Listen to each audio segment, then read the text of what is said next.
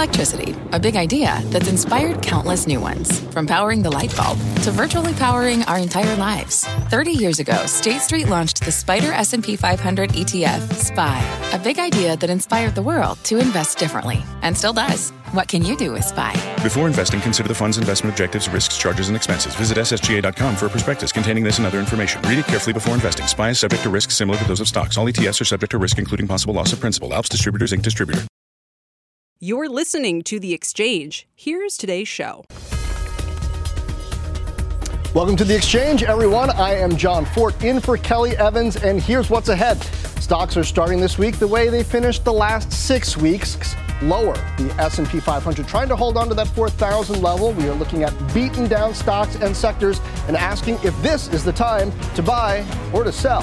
And Bitcoin also falling today, back below 30,000 for now. What's happening in the crypto market? Why aren't the buyers jumping in more? Plus, a big week of retail earnings. We are breaking down Walmart and Home Depot ahead of results, but we begin with Dom Chu and today's numbers. More Dom. mixed, but definitely to the downside right now, John, to your point. The overall mix is now decidedly to the red more so in the NASDAQ composite, which has been, as many of you viewers and listeners know, the epicenter for a lot of the volatility over the last several weeks and maybe even months at this point. The NASDAQ composite's down 156 points right now. That's roughly one and a third percent. To give you some indication for the intraday levels, we were down 13 points at the highs of the session and down about 178 points at the lows. So tilting towards the lower end of that trading range so far today. The S&P 500 right at the 4,000 level. 4,002, in fact, down 22 handles, half of 1%, and down one tenth of a percent for the Dow Industrials, 32,159. What's curious right now is that we are on a multi day losing streak when it comes to stock market volatility. This is the VIX index, which measures stock market volatility around the S&P 500. As you can see here, we're at about 2829. The reason why I want to hide it out is because we have been on this kind of recent, very short term downtrend, again, for about five or six days now in the VIX. But just to keep it in mind, over the last 200 trading days, we're talking close to around 22. That's the 200 day average of the VIX index. So still very, very relatively high, but still coming off the highs. We'll see if that kind of plays out in today's session, even though stocks are lower, by the way. And then check out what's happening with Meta Platforms, Netflix, Comcast, the parent company of this network, CNBC, IBM Advanced Micro Devices. These are some of the stocks that have been outperforming in today's trade in the communication services and technology sector, John. We have been seeing downtrends for many of these stocks. IBM, though, holding up relatively well compared to just about everybody on the screen. But Meta Platforms up one and three quarters percent right now. It's one to keep an eye on. We'll see if traders are a little bit more bullish about that stock after a beating it's been taking over the last year or so. And of course, Netflix and positive analyst comments. I'll send things back over to you. Dom, when you call AMD Advanced Micro Devices, it sounds like a kid who's in trouble getting called by its middle name. But that is to the indeed, principal's office. Yes, the name of the stock. Dom, thanks. Let's kick things off with one of the boldest calls on the street today. FinTech out of favor, recently public companies out of favor. Who cares? Shares of SoFi uh, jumping a bit on an upgrade to overweight at Piper Sandler, despite having been cut in half this year. Uh, up today, but down more than 50% in 2022 as rising rates and the federal student loan moratorium take a toll, more than 70% off its highs. But Piper says the market is over discounting shares and underestimating a potential revenue surge in 2023. Joining me now is the analyst behind the call. Let's welcome in Kevin Barker, equity analyst at Piper Sandler. Kevin, uh, again, welcome. But why? Why now? Because there's certainly a lot of negative sentiment that could drive SoFi lower. Yeah, I mean, it's yeah, it's been under a lot of pressure. Uh, there's funding pressure across the vendors, a lot of headwinds, but you know, earnings are set to inflect higher, which we haven't seen for the last several years for SoFi. And I think as earnings start to move higher and we start to see that in the back half of the year, the market's going to come back to SoFi. And with the stock trading where it is, I think there's you know, you're going to see a lot of the, the market start to favor it once again. Now, Kevin, I wonder though if there are a lot of investors in the market who are used to instant gratification. How much crow does an investor have to be prepared to eat before they feel like they're right on stuff that they buy right now? Of course. I mean, it, we, we got a ton of pushback on, on the call, uh, especially around financials investors who uh, look at rising funding costs and a price to book value multiple that, that is fairly expensive relative to other banks. But at the same time, I mean, there's a reason why people were buying the stock a year ago, and why and the growth that the company's been able to produce. Combined with what I think has changed quite a bit is that there's a deposit base now, which pr- improves the funding base better than most other neobanks that we see out there today. Yeah, we just had uh, SoFi. Speaking of that, we just had Anthony Noto on a few days ago, post earnings, talking about what he's going to do with that deposit base, and perhaps with the interest that you know investors, uh, savers can earn on accounts in a rising rate environment, especially given SoFi now is a bank. What does that do for them? That gives them an advantage, perhaps, over competitors. It gives them a, a a sticky source of funding, um, a lower cost of funding relative to warehouse lines or selling whole loans in the mar- market. Um, that has been, you know, continuing to rise. The costs are continuing to rise for those types of uh, funding sources, especially in this rate environment. And so, if they can, um, you know, lean on a deposit base to be able to grow and to be able to hold loans for a longer period of time, their earnings should move higher. So, uh, market cap on SoFi right now is right around five and a half billion. What are the potential outcomes good for investors here? I mean, is this an area that's going to consolidate with neobanks where perhaps somebody tries to take them out for their uh, customer base and technology at some point, or you expect them to grow organically? I think they're going to grow organically. I think they have bigger things that they're looking at over the long term. And if they can establish a deposit base and a strong capital base, which they it appears like they have with it with the capital that they've raised, um, they should be able to continue to grow at a fairly rapid clip. Um, if that were to continue, you know, you're going to see quite a bit of you know upside in the stock as long as the market starts to stabilize here. So where's the asterisk in your call here? I mean, usually, you know, you don't come out and say, "Well, there's no way I'm wrong about this." Is there something that you're going to be watching down the line, and if they trip over a particular hurdle, then your call could change? Yeah, I mean, they maybe the student loan refi that happens after the student loan moratorium ends. We don't know when that's going to end, but we we anticipate that's in 2023. So that could be a headwind that we're not anticipating. Um, rising funding costs. Maybe there's not a refi potential there on the student loan side with rising rates. So you know, there's definitely some headwinds there. Um, maybe the deposit costs are going to rise faster than we expected. Certainly, that could happen, and the financial services segment continues to lose money. So it, the SoFi needs to you know start to show path to close to profitability in the financial services segment um, in order for a lot of this to work. Um, if they do, though, you know it, there is a lot of momentum, and that will continue to move to the upside. All right, it's cheap enough. You're willing to take that bet, Kevin Barker. Thank you. Thank you, John. Meanwhile, there is a growing divide over whether the economy is heading toward a recession.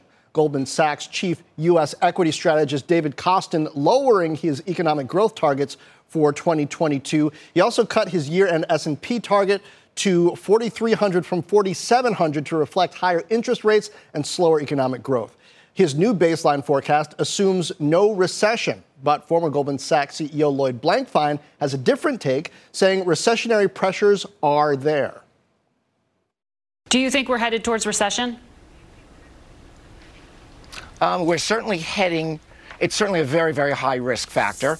And there's a, but I, you know, there's a path. It's a narrow path, but um, I, I, think the Fed has very powerful tools. It's hard to finely tune them, and it's hard to see the effects of them quickly enough uh, to alter it. But uh, I think they are. Um, I think they're responding well. I think it's, it's, yeah. it's definitely a risk. If I were running a big company, I would be very prepared for it. If I was a consumer, I'd be prepared for it. But it's not baked in the cake. Mm, very prepared, but not baked. Let's welcome in Mark Tepper, founder and CEO of Strategic Wealth Partners. Mark, hey, you think we need to be prepared to eat that recession cake? Hey. Yeah, yeah. I mean, you know, when, you're when you get stimmy check after stimmy check, unfortunately, you know, our economy is at a point where, you know, unfortunately, we're going to have to take our medicine. Um, if you just listen to what Jay Powell has said over the course of the last few months, he was all about soft landing. Then soft landing became softish landing, whatever that means. And then that became things are going to be painful, which insinuates kind of a hard landing, right? Let's remember, eh, you know, with the, with the economy slowing, the Fed has a dual mandate price stability and full employment, not propping up the stock market.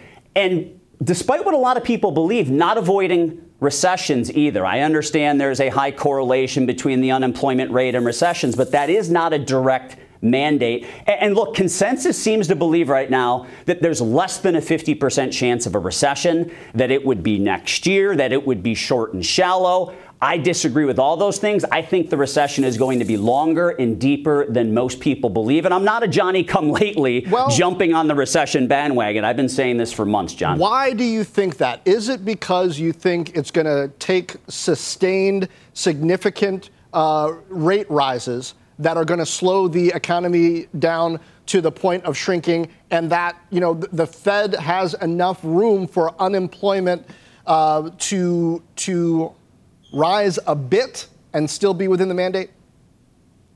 Yeah, well, if you think about it, so I, I, think there's like 11 and a half million job openings. So as a as a business owner myself, when things get tight, the very first thing I'm going to do is take down the job posting. So that 11.5 number will start to come down, but the unemployment rate won't go up yet. Eventually, the unemployment rate will go up because the Fed has to combat inflation. They're going to have to deal with it incredibly harshly. And, and, John, if you think about it, I mean, over 50% of the U.S. population has less than $50,000 in retirement savings. Do you think they care if their 401k drops another 10%? They don't. What they care about is they want to make sure that their, their paycheck lasts all the way through the month, that they have enough money in their paycheck to put gas in their car, put food on the table. So inflation needs to be dealt with harshly, and I think that means we got to take our medicine. And so, therefore, what should investors be prepared for to happen to stocks in the near term, particularly growth stocks, and maybe even um, you know th- these broader market indices like uh, those who are looking at just the S&P? So I think in the short term, you could see kind of an oversold bounce. I'm not as concerned about the short term. I do think longer term, I think there is more pain ahead. John, despite how bearish I sound, um, we actually did buy some stocks last week. We've been sitting like 17 to 18 percent in cash, went down to 15 percent now, but we've been focusing all along the way on high grading that portfolio, moving up the quality ladder. But our positioning is very defensive. I mean, you take um, you know consumer discretionary that sector as an example, which you know it's been a complete bloodbath in that sector. We're buying companies that are more staples like. So we added to Target, we added to McDonald's, we added to Planet Fitness. Those are companies that, in my in my mind, are going to be less impacted by a recession. All right, buy the strip mall. Sounds like you're saying. You know, back to basics. All right, Mark Tepper, thank you. Thanks, John. Coming up, Bitcoin falling again today. It is down more than 22% so far in May. The CEO of Custodia Bank, a digital asset bank, joins me to discuss why she thinks price is the least interesting point uh, of Bitcoin. Hey, I've been watching it. Plus, Take two set to report after the bell today, while Walmart and Home Depot are out tomorrow morning. The action, the story, the trade coming up in earnings exchange. We're back in two.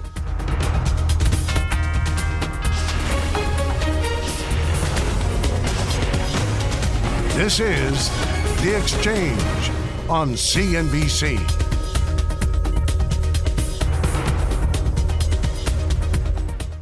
Canva presents stories to keep you up at night. It was an ordinary workday until. The Singapore presentation is at 3 a.m. The office was shocked. But that's when we sleep. Maya made it less scary with Canva. I'll just record my presentation so Singapore can watch it anytime. Record and present anytime with Canva presentations at canva.com. Designed for work. What's on the horizon for financial markets? At PGIM, it's a question that over 1,400 investment professionals relentlessly research in pursuit of your long term goals. Specialized across asset classes, but united in collaboration. Our teams provide global and local expertise. Our investments shape tomorrow, today. Pursue your tomorrow with PGIM, a leading global asset manager.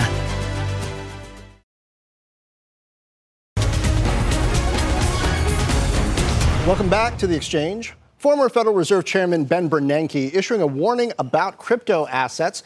In an exclusive interview with CNBC's Andrew Ross Sorkin this morning, Bernanke said Bitcoin is a speculative asset that could face more scrutiny in the near future. one of the other risks that Bitcoin has is that it could, at some point, be subject to a lot more regulation. And the anonymity is also at risk, I think, at some point. So, you know, investors in Bitcoin should be, should be aware of that. Well, at some point, the former Fed chair making these comments as crypto prices continue to decline and the investors in them continue to assess what the fallout will be from last week's issues with Tether stablecoins. Joining me now is Caitlin Long, chairman and CEO of Custodia Bank, which provides banking services to those involved in digital assets. Caitlin, welcome. So um, I know that you've got a, a different and more cautious approach to these markets. You know, I'm looking, you've got your own, what, what seems to be a stablecoin sort of issuance, Avit. Um, tell me, why shouldn't investors, though, be concerned that these issues with stablecoins, algorithmic stablecoins, might upset the entire apple cart, even for more responsible crypto assets? Well, they should be concerned about the stability of algorithmic stablecoins or crypto-backed stablecoins, as as uh, last week's incident with Terra confirms for sure.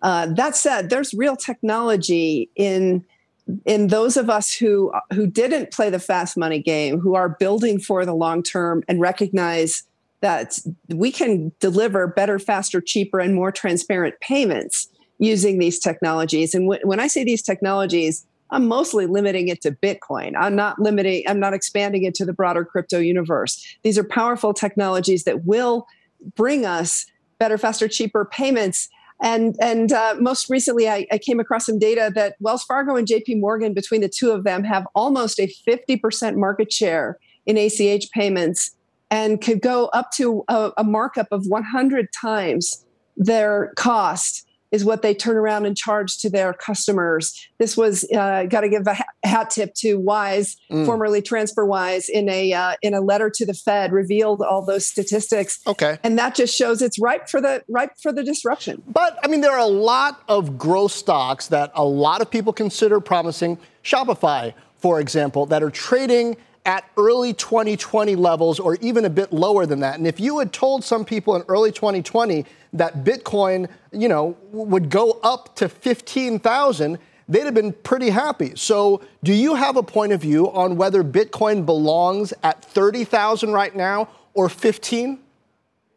Well, to the intro to this segment, I think price is the least interesting aspect. What I care about is But it's interesting to people data. who bought it. It's interesting to people who bought it at 30, okay? So uh, Yep, sure. So, so That's fair. Me, That's fair. Does it do you do you have a dog in that fight? Do you have a point of view on whether it belongs at 30 versus 15?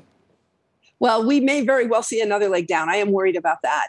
I don't make price predictions, but there's still so much leverage and so much just um, just bubble dynamic uh, that we're, we're starting to see that correction come from the periphery of the periphery into crypto, uh, uh, into the periphery, and then not yet to the core. Uh, but uh, I think it could still go there because there's still a lot of deleveraging to do, just as there is in the broader economy as well. So let's talk more about what you say is more interesting than about Bitcoin. What is the sort of positive use case and, and the businesses that we're going to see built Uh, on the back of it that are going to lead to a resurgence in confidence, not just in the price of it, but in the usefulness of it down the line? Is it NFTs type stuff? Is it something else? No, NFTs can't be issued on Bitcoin. Bitcoin does one thing extraordinarily well. It's a very simple system relative to most of crypto. Bitcoin transfers value. And in particular, Bitcoin transfers high value at a very, very, very low cost. You could transfer billions of dollars for a dollar or two in cost. And, and that's what it does well. And, and the scaling technologies like the Lightning Network in Bitcoin will allow us to move money instead of paying Visa and MasterCard 3%. You, you can move money through maybe only one intermediary instead of five or six which is what happens now when you when you use a credit card uh, and and the cost and the and the speed and the and the efficiency are going to go way up. We yeah. are at the early stages of that. I get that, but to me, it almost sounds like arguing for the overall benefit of cloud technology and therefore what the price of an individual semiconductor might have to be. Why does Bitcoin, the value of a Bitcoin, have to go up right? Just because the value the technology is delivering is so high. Yes, Bitcoin is the only truly decentralized digital asset, and it is money that has no issuer. And because it is decentralized, no one at this point is ever going to be able to change the number of Bitcoins outstanding. There will never be more than 21 million. And it, they can be divided into 100 million, each one of those, but no one's making more of them. And so, that just from a scarcity standpoint, the inflation rate of Bitcoin is approximately the inflation rate of gold right now. And that's going to be cut in half. It gets cut in half every four years. And so, from a scarcity standpoint, it becomes harder and harder to find real on chain Bitcoin. But what does it do? What does it, from a utility perspective, it allows you to transfer value. And, and those the payment piece is what I'm really working on and what, right. what everyone should be watching in the next few years for sure. Well, uh, it is certainly an important space that we continue to watch, and it's volatile too. Caitlin, thank you. Caitlin Long with Custodia Bank. Coming up, oil climbing nearly 50% this year, and that sort of price surge used to mean producers would turn on the taps. But this time around, execs are focused elsewhere. We will look at what some are calling the new age for oil companies.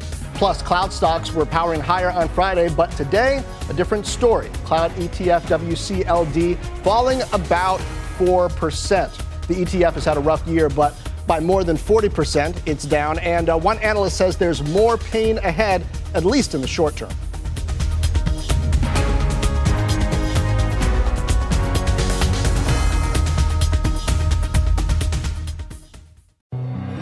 Hi, I'm Ben. I suffer from a condition called writer's block. It strikes when I'm at work. That's why I choose Canva Magic Write. It works fast generating texts in seconds thanks to AI. Common side effects include increased productivity, compliments from coworkers, feelings of satisfaction. Now I can say bye bye to writer's block. Ask your boss if Canva Magic Write is right for you at canva.com, designed for work. CNBC has quick and easy to understand business news updates at the open, midday, and close every weekday. Markets, money, and more from Wall Street to Main Street. I'm CNBC's Jessica Ettinger. Follow and listen to CNBC Business News Updates wherever you get your podcasts.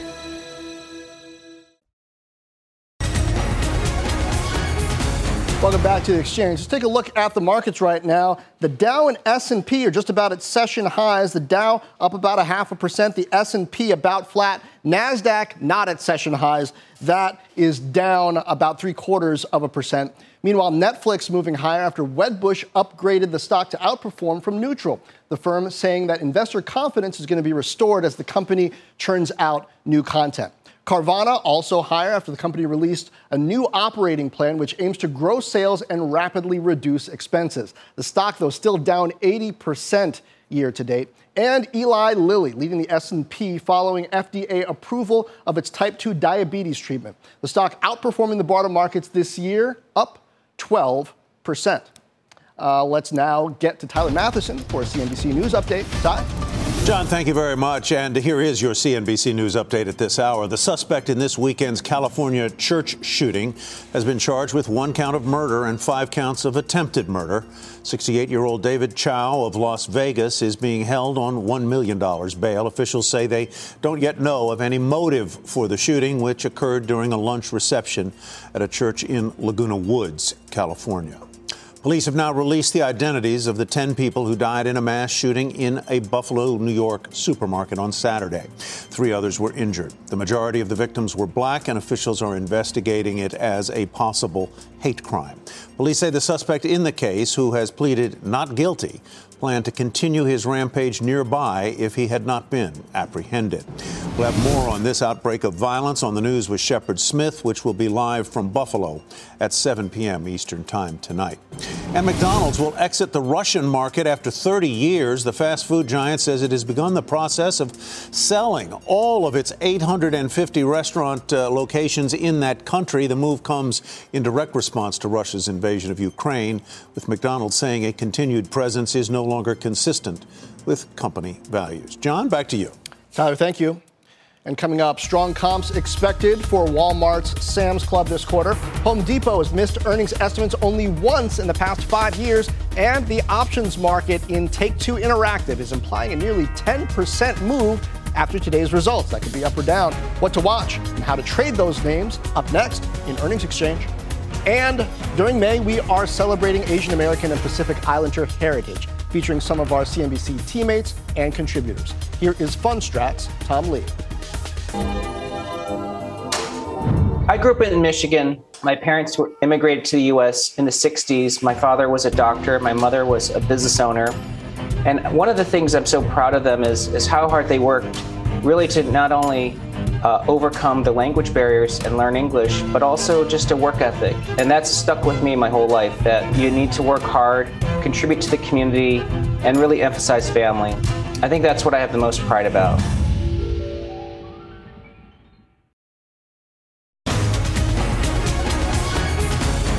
Welcome back to the exchange. Time now for Earnings Exchange, where we give you the action, the story, and the trade on three key reports.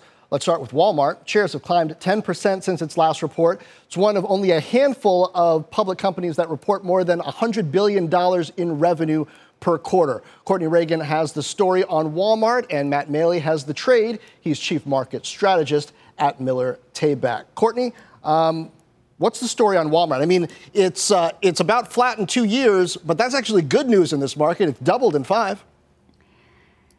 Yeah, absolutely, John. And obviously, Walmart sells a wide variety of things, but it really is considered a consumer staple. More than two thirds of what it sells, or I should say, actually, probably more than half, more appropriately, is grocery. And so that is a repeat trip driver. And it is a good business for Walmart. It's been growing, particularly with the integrations and innovations that they've made with the online offerings for grocery. And so it is expected to be a relative outperformer when it comes to the results here that we're going to be seeing from the first quarter. U.S. comparable sales, that's really that key metric we hone in on, expected to grow about 2.5% ex fuel. Sam's Club, though, those comps are expected to be much higher, up nearly 6%. Sam's Club has had a strong run, but of course, if you're a member of Sam's, you can also get discounts on gasoline, which in a very inflationary environment for energy prices is very attractive to many consumers. So I think we're going to want to watch for patterns. Are consumers that are filling up their tanks also going inside, taking advantage of bulk pricing? On food and filling up their trunks too in that one trip. I think general merchandise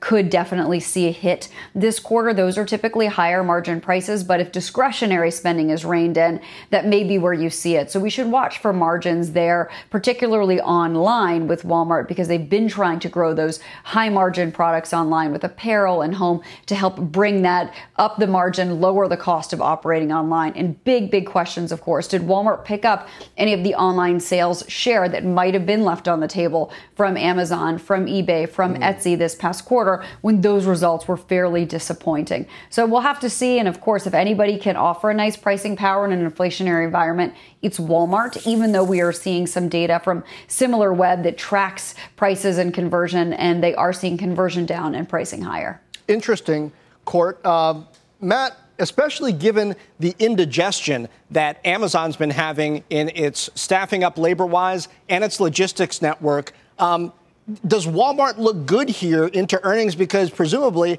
because it already had uh, a network and physical locations, it doesn't have those same problems?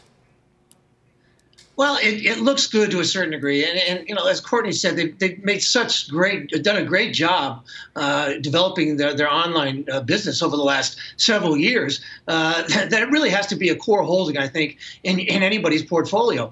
and the other thing, of course, on the positive side of things, is that you know they. Uh, as you know, inflation should be something that actually helps them. At least helps if, if, it hurts their margins, it should help their market share. You know, they're still a low-priced retailer, and it's certain you know people a certain level of, of income starts to you know look to save some money, uh, going to Walmart uh, may pick up the help them uh, uh you know uh, increase their market share. I mean, this is going to be a very important week for the retailers because everybody's you know the, especially the bulls are really holding on, saying, hey, listen, the consumer remains really really strong. If we start to see from Walmart and others that they're starting to pull in their horns, and then maybe the second half won't be as strong as some people are saying, it's going to be really important to the, entire stock market. So not just from Walmart but the entire group. Yeah, I mean, speaking of others, Court, back to you on this. Let's talk about Home Depot. Shares are down 30% this year. Right now, the 50, right now near the 52-week low. Analysts are going to be looking for strength in the DIY consumer segment, as well as any insight into the home improvement spending trends as mortgage rates soar. So, Courtney, what can we expect for guidance from Home Depot, and where are the points of, of um, I guess, sensitivity for them, whether it's inflation, whether it's uh, mortgage rates and people not being as willing to borrow against their homes to do improvements? So there's a lot going on with Home Depot's numbers. I think we need to remember that we might see a bit of a miss here when it comes to sales for the spring quarter, which is very important to the home improvement retailers. But we had really bad seasonal weather. So most people are expecting a bit of a disappointment based on where things could have been otherwise. Plus, we have higher inventory levels now, but potentially lower demand. When it comes to the forecast looking forward, Home Depot is always talking about home affordability, what that means when they look at all of those factors. And I think the big concern, of course, is the rising interest rates. And Piper Sandler did some interesting work and looked over the last 30 years when they saw interest rates rise in a short period of time, more than 100 basis points, they did see that retail sales slowed by about 4 to 5% on average. And I think that could be a potential problem for home improvement retailers. But remember, they do have an outsized business to the pro customers. Barclays is saying that they're not seeing any of those survey results tick down and that things look just as strong in the first quarter as in the fourth. But maybe it'll be a wait and see for the company when it comes to guidance because we believe the spring quarter was not nearly as strong as it could have been. All right, Court, thanks. Uh, Matt, given the pipeline that's existed over time for these home improvement projects. What Court was just saying about professionals being part of Home Depot's base. How do you feel about that, even compared to Walmart? Well, it's kind of funny. I mean, I am nervous about this. I mean, the stock is already down 30%, uh, and, and, and, and it's becoming a lot more, I say, more reasonable at 18 times earnings, uh, but it's still not really, really cheap. But one thing I will say, and we got lumber down pretty big today, and there's a high correlation between uh, lumber and, and, and so a lot of these home builders, including Home Depot. But, you know, the one of the things I think people are making a bit of a mistake here is they're worried about with these high mortgage rates, which I am worried about, but you know, it, it, they're, they're, worried about, oh, geez, we're going to have a, a, repeat of what we saw 15 years ago when the housing market completely imploded. I think it's more important to look at what happened in the 1970s uh, because people aren't, you know, unlike 15 years ago, people aren't putting 5% down to buy a second home to flip it in six months. They're buying it to live in the home. In the 1970s, hard assets like homes, housing, uh, was did very, very well, even though uh, mortgage rates were in the double digits, well into the double digits.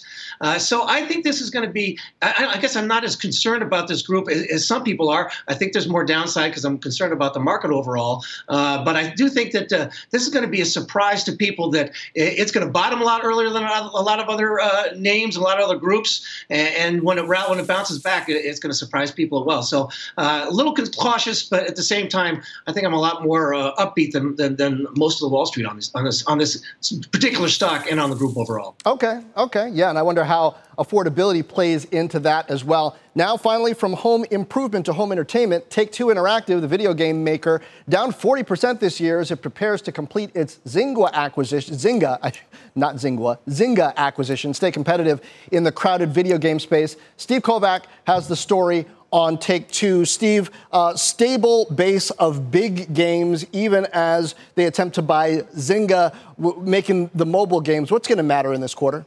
Yeah, it's really going to be the outlook, John. So, what we saw last week with some of the gaming earnings, especially Roblox and EA, was even though they missed expectations, both of those companies on the top and bottom lines, the stock still soared the next day. Roblox is up 20% intraday on comments that, hey, the pandemic boom may be over, but our comps are going to start looking better. We're growing very healthily. And we want to see if Take Two is going to have similar commentary about that growth, whether they've kind of lapped themselves with these crazy pandemic comps and whether growth is going to be a little bit more stable throughout the next uh, rest of the year. And then, of course, like you said, Zynga, that, that is expected to close uh, later this summer. And that mobile is such a huge part of Take Two's strategy going forward. They think that in this coming fiscal year, which just started this quarter, they're going to be able to have 50% of their bookings uh, come from mobile, and Zynga is going to be a big part of that, John. So any comments on Zynga is going to be really something to pay attention to. Yes, Steve. Um, thanks. So Matt, Take Two is trading just about where it was at the beginning of 2018, four and a half years ago, even while Microsoft is looking to take out a big video game maker. I mean, is that a sign of value here, or should we pay more attention to what's happening with these particular earnings numbers? Well, you know, on the value side of things, I mean, the stock's trading at, at, at uh, 22 times earnings and 3.7 uh, times sales, and you think, geez, those sound like pretty high numbers, pretty high numbers. Uh, but you know, for this stock in particular, uh, they're actually pretty reasonable if you look at, at, excuse me, at its history. And so uh, that's a good thing. And Steve talked talked about this move into mobile. I mean, again, talk to my kids about it. That, that they said this is a great move. I mean, uh, for, for, the company, and they're they're big users there, and so that's very positive. The other thing thing I just note though, the stock, as you mentioned, is down 50%. It is down a lot. And you look on a, on a, on a technical basis, it's incredibly oversold, at least at the lows of last week. A little less so over the last couple of days, but still very oversold. So they only just have to report anything in line. And of course, not just their earnings, but their guidance. As Steve mentioned, the guidance is going to be the key. But if, as long as they don't disappoint, this stock, I can really see some have some tremendous upside uh, possibilities there, especially for short-term traders. Now, the one thing that we have to worry about is just because a stock's oversold doesn't mean it, it's going to bounce. Uh, uh, because you know, if they do report negative ones, we saw what happened with Netflix. It was oversold. They reported poor earnings, and the stock got clobbered. So we need to be careful. But I think there's some upside potential here, especially on a short-term basis. Tremendous, even. That's a word we're not hearing too much uh, in a positive context in this market. So we look forward to see how that does. Matt, thank you. Steve Kovach, thank you as well. Now, coming up on the exchange, JetBlue making a hostile bid now for Spirit Airlines, but Spirit wants to stick to its deal with Frontier. We're going to have the latest on this battle in the skies.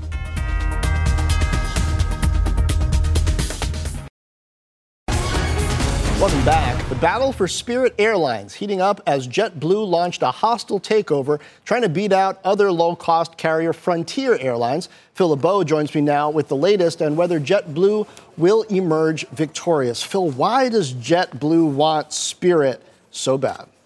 Well, it's the key to its growth in the future, John. And they believe that their offers, and we say offers because they twice have gone to the Spirit Board, they don't believe that they've been fully heard. So they are coming back this time and they're saying, you know what? We're going to go straight to the shareholders. We're going to make this a hostile bid, a tender offer of $30 a share. And as you take a look at shares of JetBlue and of Spirit, you'll see that, well, the reaction has been positive for Spirit this morning, not as much so for JetBlue. They are also encouraging Spirit investors to reject or vote no on the combination between Spirit and Frontier when that comes up on June 10th. I talked with Robin Hayes, CEO of JetBlue earlier today, and, and he's basically said, look, we believe that we have a superior bid. And they also, uh, he says that that $30 a share, he said, look at that. It is a premium a substantial premium. It actually turns out to be 60% to where Spirit shares are trading right now. The deal is fully financed. Also, he says we see a path to $33 a share contingent upon Spirit's board coming back and actually negotiating with them. Spirit has twice rejected JetBlue merger offers the biggest complaint, if there is a complaint about why they don't think the deal would work, they don't think the DOJ would approve it. They think that a high cost uh, or a higher cost airline buying a lower cost airline would not get approval in Washington, D.C. Robin Hayes says that's hogwash. In fact, he says they have hidden, meaning the Spirit Board has hidden behind the regulatory approval argument as a smokescreen. So, what happens next? Spirit's bid is got a couple of things happening here. First of all, JetBlue's meeting with Spirit shareholders voting on the Frontier deal. That is going to be uh, coming up on the 10th. That's the merger there. Meanwhile, JetBlue is going to be meeting with Spirit investors. They already are. And I'm sure Spirit's board is going back to their largest investors and saying, here's why we do not think that you should go forward uh, and, and say, yeah, we're going to do this tender offer. And then 30th, John, is JetBlue tender offer expires, though it could be extended. One other thing, John. Okay. We're going to hear from Ted Christie, CEO of Spirit, coming up next hour on Power Lunch. Can't wait to hear what he has to say because during the earnings call last week, John, he made it clear he believes that this may not be about JetBlue actually combining with Spirit. He believes this may just be about preventing Spirit and Frontier getting together. Well, but here's what I don't get, Phil. I mean, Spirit, uh, for, forgive me if I'm wrong here, doesn't have the absolute best reputation in customer service overall. So somebody fighting They've over struggled Spirit, at times. Yeah, they have struggled at times, fair to say. And normally, if a company's got M&A going on, somebody wants to buy them, a, a higher bid seen as a good thing. It's not as if JetBlue is United or Delta or one like a huge airline uh, Right. out there. Well, why not negotiate something with a huge ba- breakup fee and uh, and see what the best price is? What, what's really behind that? Well, there, there is a reverse breakup fee of 200 million that JetBlue has put into its latest offer. The feeling from Spirit, and when I've talked with Ted Christie, when I've talked with others in the company, the feeling there is it doesn't matter how much you might modify the deal with uh, between Spirit and JetBlue. They honestly believe that the DOJ is not going to approve it. So why go down that path? In their opinion, the only deal that will get approval in Washington is between Spirit and Frontier, two low-cost carriers coming together. Huh. All right. Well, uh, maybe they have more faith in the, the strength of the DOJ uh, than Microsoft does, because it certainly is trying to take out uh, some things as well. Um, Phil LeBeau, thanks for those insights. Can't wait for that interview uh, with Spirit coming up. And another rough day for the cloud stocks. CrowdStrike, Twilio, Datadog, all lower. But you can see they've also bounced off their lows. So, dare I ask, is the bottom in? Is it time to buy the cloud? We will ask a top analyst next.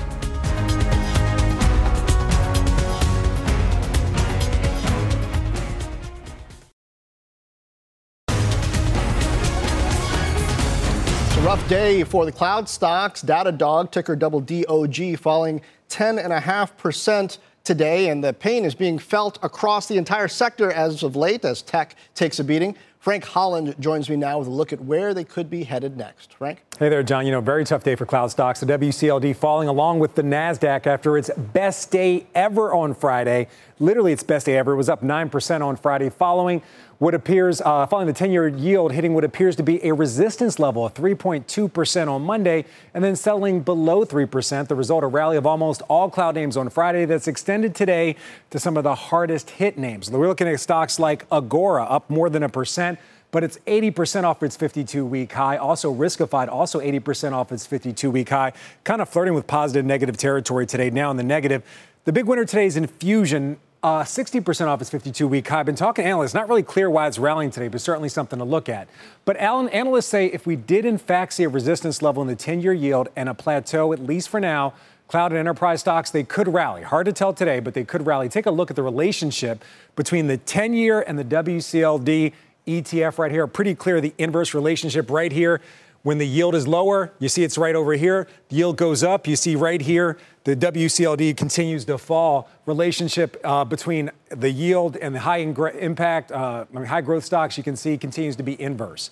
Valuation's been a really big story for these stocks. Some of them with very elevated valuations. If you look at price to earnings ratio, but Bessemer Venture Partners, leading PE firm for cloud stocks, uses a slightly different metric. They use forward revenue multiple. When you look at this multiple, it's a six and a, 16 and a half times as the median for cloud stocks. Over the last week, the stocks that fall under that metric, far, outperforming the market and the cloud ETF.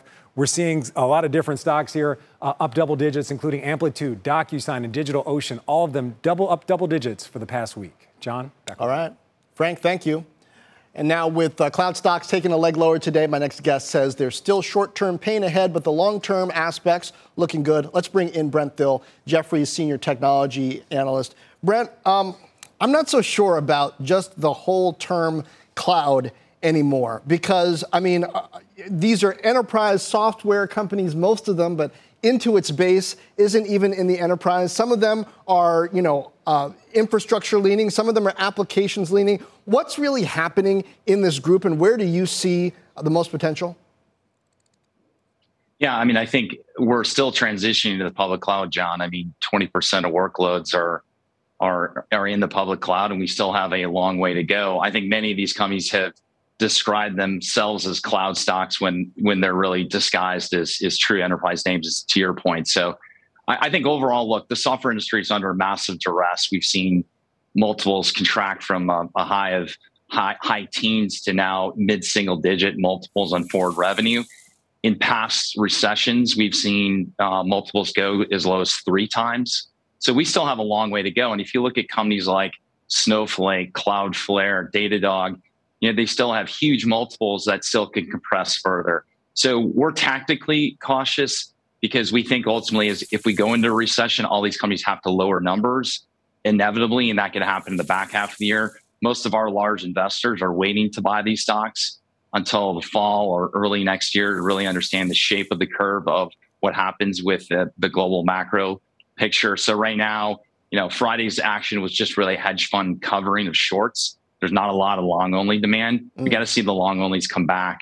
Um, but we're positive over over time. Well, just short term, it's it's hard to be super bullish. Let, let me ask you about a couple names I know you're watching: Procore and Smartsheet. I've spoken with both CEOs in some depth over the last couple of weeks. Both have market caps around five, six billion. They're the type of stock that's going to get overlooked in this market. I think Procore is down like five percent uh, today. One focused in construction and the cloud there. Another focused in productivity software, which is an area a lot of people would think Microsoft has solved, but they've carved out a niche. How do you evaluate the potential of those types of companies in this type of market?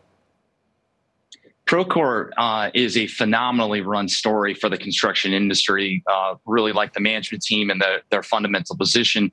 I think the short term concern is the interest rate hangover on construction. So our building's going to get built, our things are going to get stalled because rates went higher. So they're living with that headwind. We think construction starts and what's happening in the industry will far exceed the weight of the interest rate issues. So fundamentally, they're in a great shape. Um, Smartsheet, you know, has has been uh, a real disappointing uh, story. They've been, uh, you know, good house in a bad neighborhood with Asana, Smartsheet, Monday.com, all bringing bringing their their valuation down. They're executing very well. Valuations very reasonable and they help uh, companies collaborate on uh, everything that they do from concerts uh, all the way through you know just basic business processes uh, we really like the team and, and, and think again that's a, a great long-term story uh, hmm. that's mm. that's positioned well where the valuations come off we got like 20 seconds left but brent elon musk just tweeted a poop emoji at twitter's ceo you think that deal's going to happen I think he wants it. There's no way he puts all those bullish uh, arguments on and does what he does hmm. to not want it. He just wants a lower price. That's okay. all it is.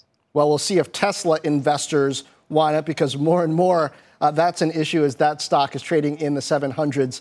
Brent Thill, thank you. And that's going to do it for the exchange. Power Lunch starts right now. You've been listening to The Exchange. Make sure you're subscribed to get each episode every day, same time, same place. CNBC has quick and easy to understand business news updates at the open, midday, and close every weekday. Markets, money, and more from Wall Street to Main Street. I'm CNBC's Jessica Ettinger. Follow and listen to CNBC Business News Updates wherever you get your podcasts.